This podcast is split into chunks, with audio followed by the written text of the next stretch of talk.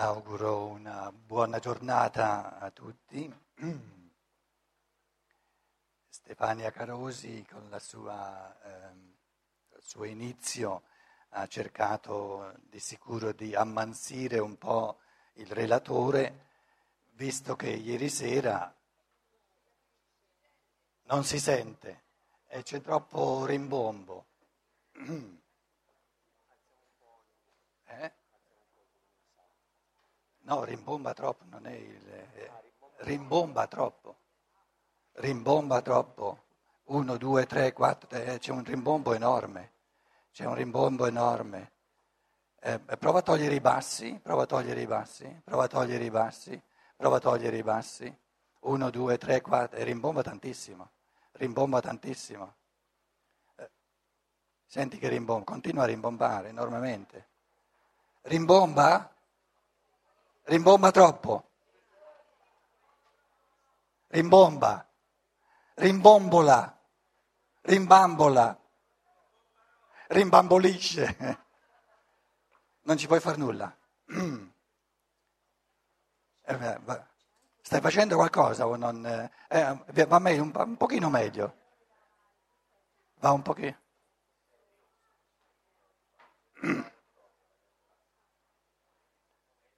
Va, un pochino meglio? Va un pochino meglio, via. L'importante è che sentite.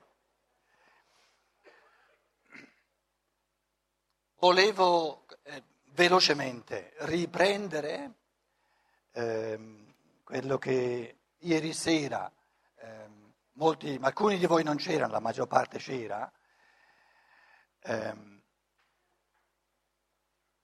nel senso che Prima di tutto era un, eh, un, esercizio molto importante proprio perché porta al limite diciamo, la comunicazione umana, dove poi uno si arrabbia, alza la voce, eccetera.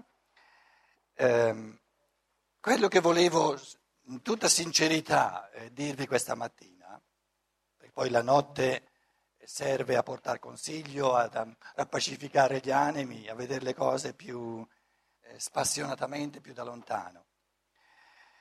La prima cosa che volevo dirvi è che eh, io stesso mi rendo conto quando, quando queste cose, questi terremoti succedono, che ho ancora molta strada davanti a me, quindi in un certo senso non serve a nulla arrabbiarsi, e quanto, in quanto a dominarsi, restare belli, pacati e amichevoli, ho ancora parecchia strada da fare. Quindi questa come prima cosa, sincera. Però questo fatto non deve...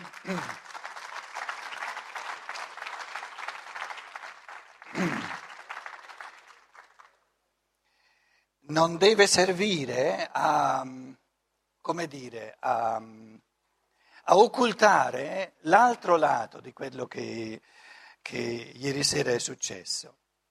E qui la cosa diventa un po' più difficile e ha direttamente a che fare con la libertà di cui stiamo parlando.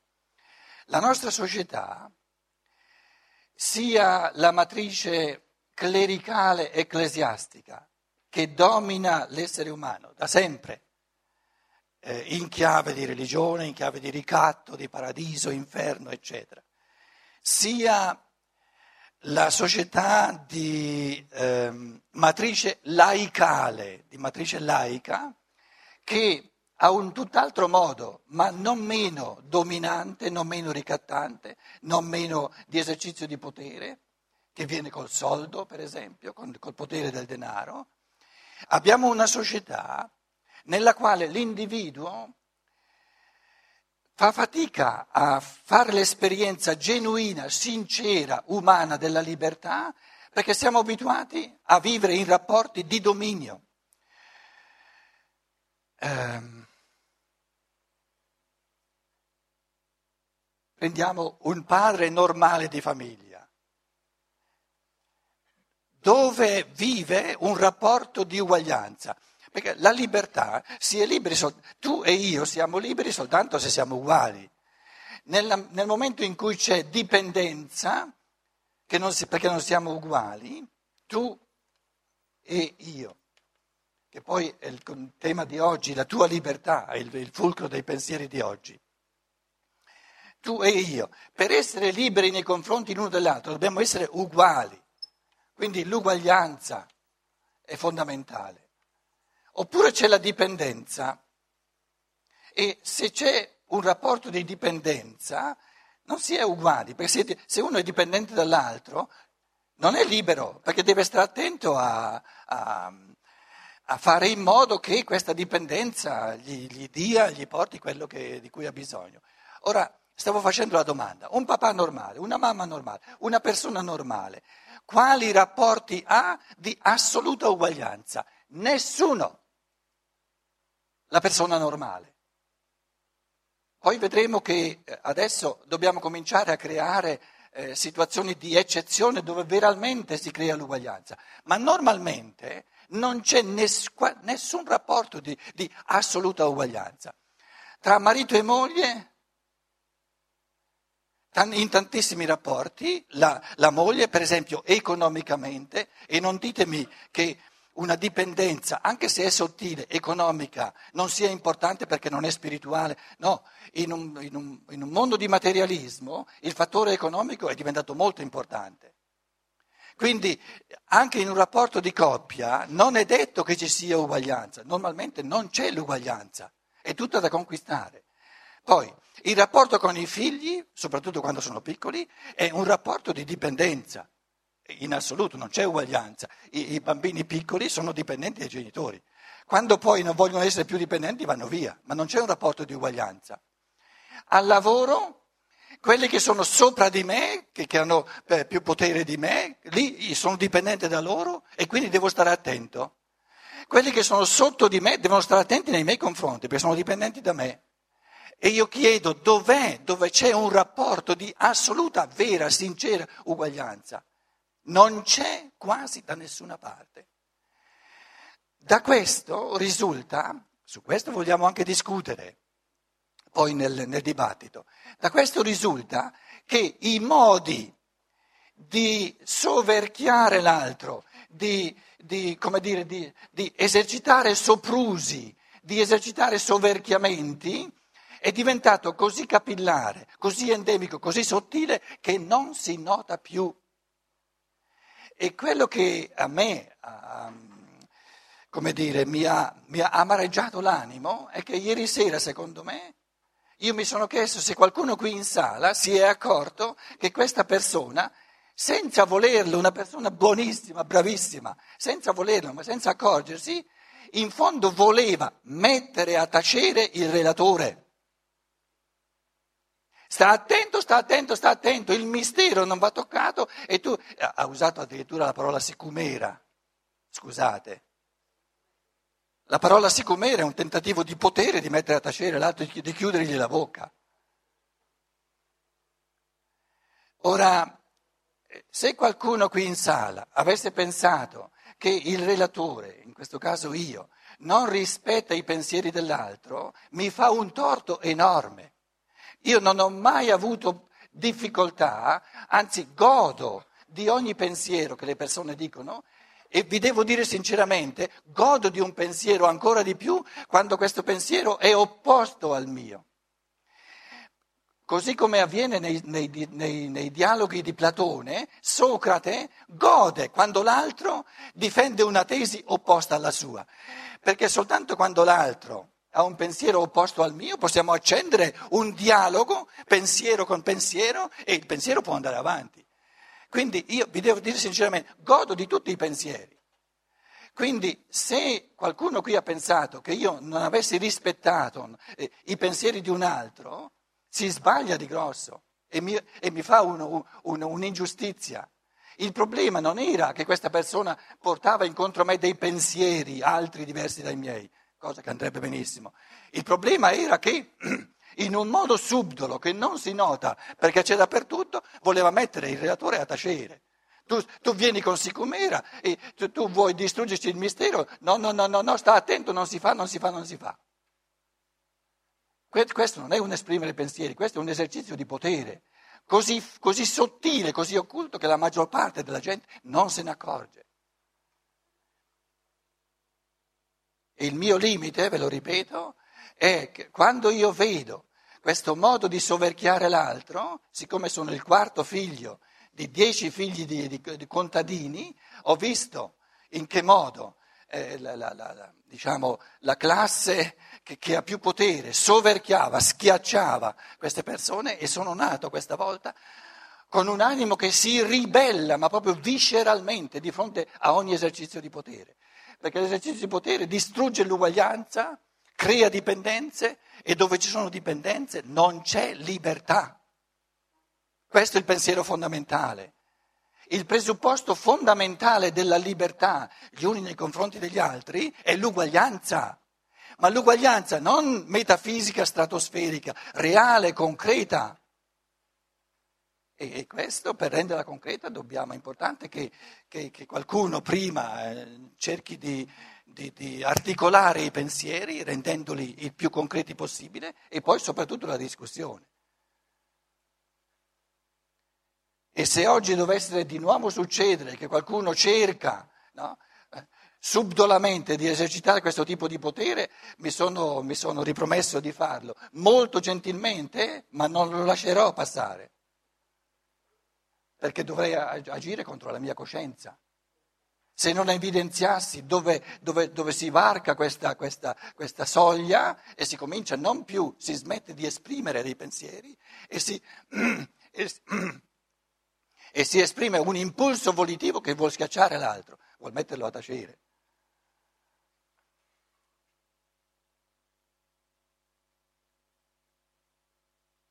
Schiacciare l'altro di sicumera è un esercizio di potere. Non ha nulla a che fare con esprimere pensieri. Allora, questa mattina eh, cerchiamo di esprimere pensieri sulla tua libertà.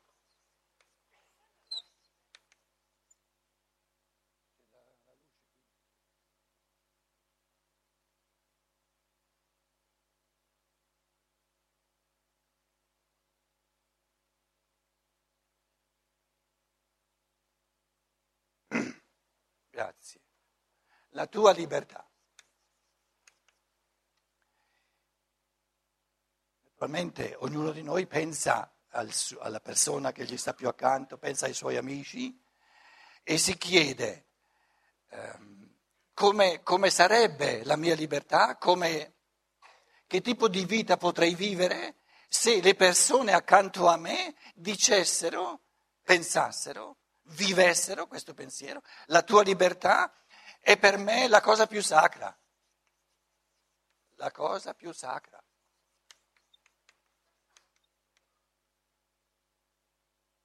Però ieri abbiamo già distinto tra vera libertà e, e falsa libertà. Non eh, tutto ciò che si chiama libertà è vera libertà. C'è un tipo di libertinaggio, c'è un tipo di... ho, ho distinto già ieri tra libertà negativa, di uno che si vuole liberare, si vuole affrancare, si vuole, eh, vuole scappare via da una situazione dove non si sente libero, ma lo scappare via da una situazione non vuol dire che ha creato la libertà e che adesso da persona interiormente libera, nella situazione in cui va, vivrà da libero. Quindi, quindi scappare via dalla non libertà non significa ancora essere liberi. Essere liberi è una struttura interiore che uno o costruisce, quindi ce l'ha, e ce l'ha e la, la, la vive, la porta dovunque va, e più una persona è libera, meno ha bisogno di scappare da situazioni non libere, perché crea libertà dovunque si trovi.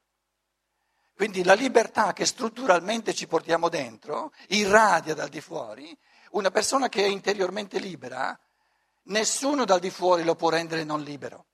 Crea libertà, questa libertà si, si fa strada e crea libertà, instaura un tipo di rapporti che sono tutti adatti per lasciarlo libero. Quindi la libertà non si, non si riceve mai dal di fuori. La libertà è una struttura interiore, una struttura mentale, una struttura del cuore, una struttura dell'animo. È un modo di vedere e di vivere le cose. Ora, una, un esempio di libertà che non viene dal di fuori, ma viene tutta dal di dentro, è di un certo Viktor era un austriaco, Frankel, tra l'altro il fondatore della logoterapia, forse qualcuno qui in sala lo conosce, il fondatore della logoterapia, la terapia del logos, cioè la, ter- la terapia di trovare il senso delle cose. Questo era il suo tipo di terapia. Questo individuo è stato, adesso non mi ricordo se era a Auschwitz o a Dachau, comunque in un campo di concentrazione per diverso tempo, e scrive nella sua autobiografia che lui no, non ha mai vissuto la libertà in un modo così forte, così potente come in un campo di concentrazione. Di concentramento, scusate. Grazie. Devo venire più spesso in Italia, se no l'italiano Konzentrationslager, siccome in, in, in tedesco è concentrazione, in un campo di concentramento, grazie. E perché?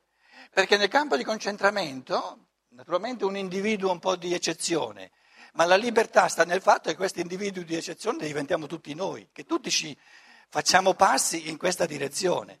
E lui diceva, in un campo di concentramento ho fatto questa esperienza che nessuno, benché le, le condizioni esterne siano così cogenti, siano così costrittive che non, non, non mi posso muovere, non posso fare quello che voglio, devo fare quello che vogliono loro, eccetera, a quel punto lì dove esternamente non c'era più nulla di libero, mi sono accorto della libertà che io avevo dentro.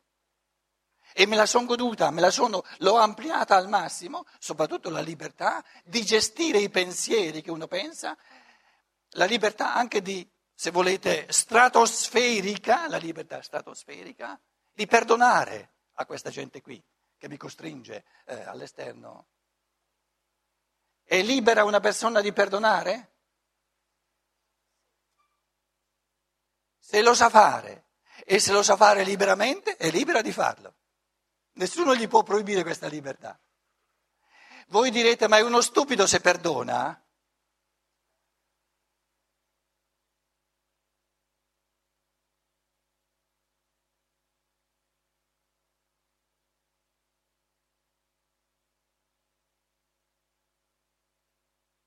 Stop, piano, piano, piano. Adesso siamo al punto magico di ieri sera. Proprio questo è il punto magico di ieri sera. Adesso supponiamo che, che io dica, io dica no, questa persona è libera di perdonare. E uno in sala mi dice, ma se tu perdoni in quella situazione lì di un campo di concentramento sei uno scemo.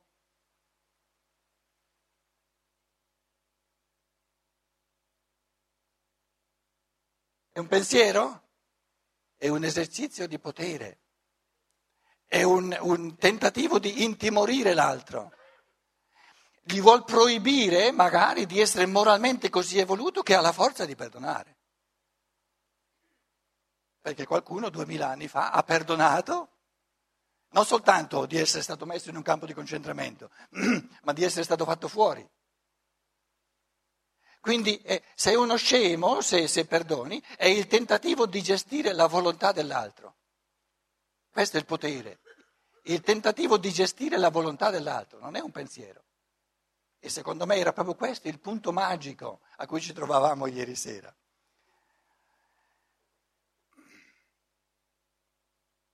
Stando al discorso di ieri,